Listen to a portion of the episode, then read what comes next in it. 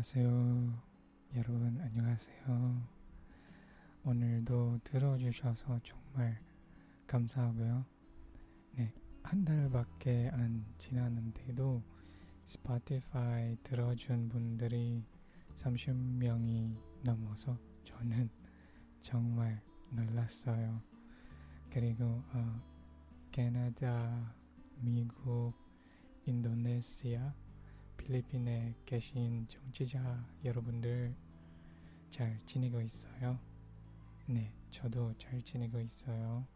네, 그리고 구독해 주셔서 정말 정말 감사해요.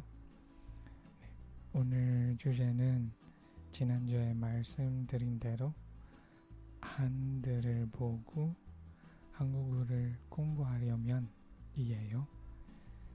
어, 기대하고 있었나요?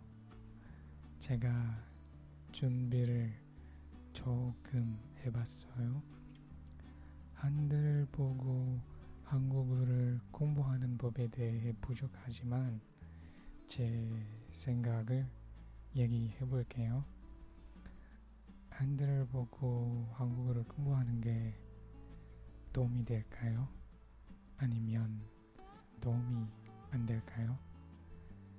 이건 반반인 것 같아요. 개박해, 사바사. 상황에 따라 사람마다 다른 거죠. 공부하는 스타일, 방법에 따라 잘 될 수도 있고 잘 안 될 수도 있어요.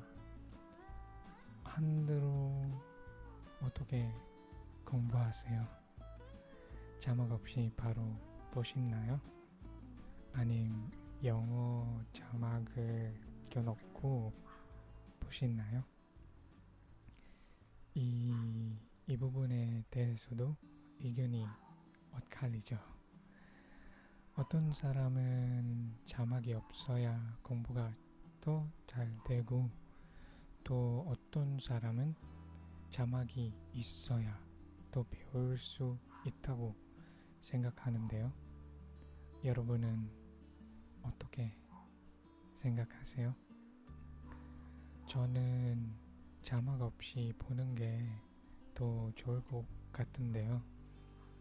자막이 있으면 자막만 보고 들어서 집중이 잘 안 됐더라고요. 듣기는 듣기 정말 중요하고 듣기 연습은 많이 하면 할수록 좋지요. 그러니까 자막 없이 보는 어, 네 자막 없이 보면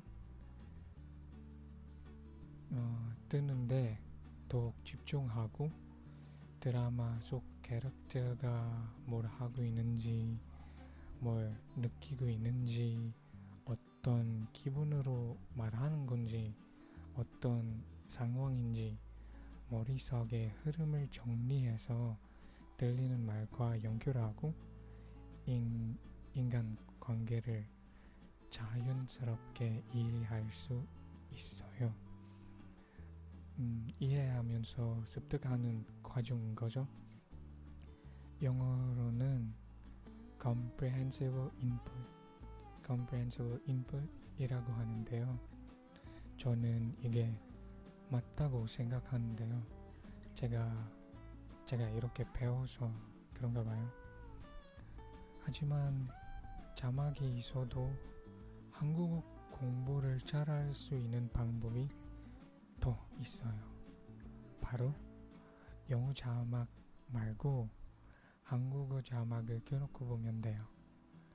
이렇게 되면 이렇게 하면 한국어를 두 배 빨리 입력하면서 습득할 수 있어요. 저는 이렇게 한국어 자막이 있는 한글을 보면서 한국어 공부를 해보라고 추천하고 싶네요.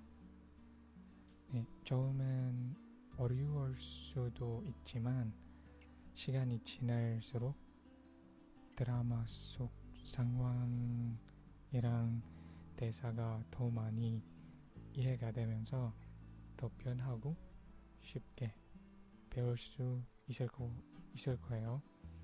네. 어떤 것 같아요? 어, 한번 도전해 보세요. 어, 그리고 아, 네. 추천하고 싶은 한드가 더 있는데요. 미생, 미생이라는 드라마예요. 몇 년 전에 봤는데 지난주에는 기억이 안 나서 말을 못했어요. 이것도 아주 괜찮은 드라마예요. 드라마로 공부하려면 꼭 좋은 콘텐츠가 있는 드라마를 골라보는 게 좋은데요. 좋은 콘텐츠는 실제 어, 실제 상황을 잘 반영하고 인생을 살아가는데도 도움이 되고 배울 점이 많은 콘텐츠죠. 네, 어, 다 그, 그거죠. 네, 오늘은 여기서 마무리하고 다음에 만나요. 네, 여러분 구독과 좋아요 해주셔서 정말 감사하고요. 다음에 만나요. 안녕, 바이바이.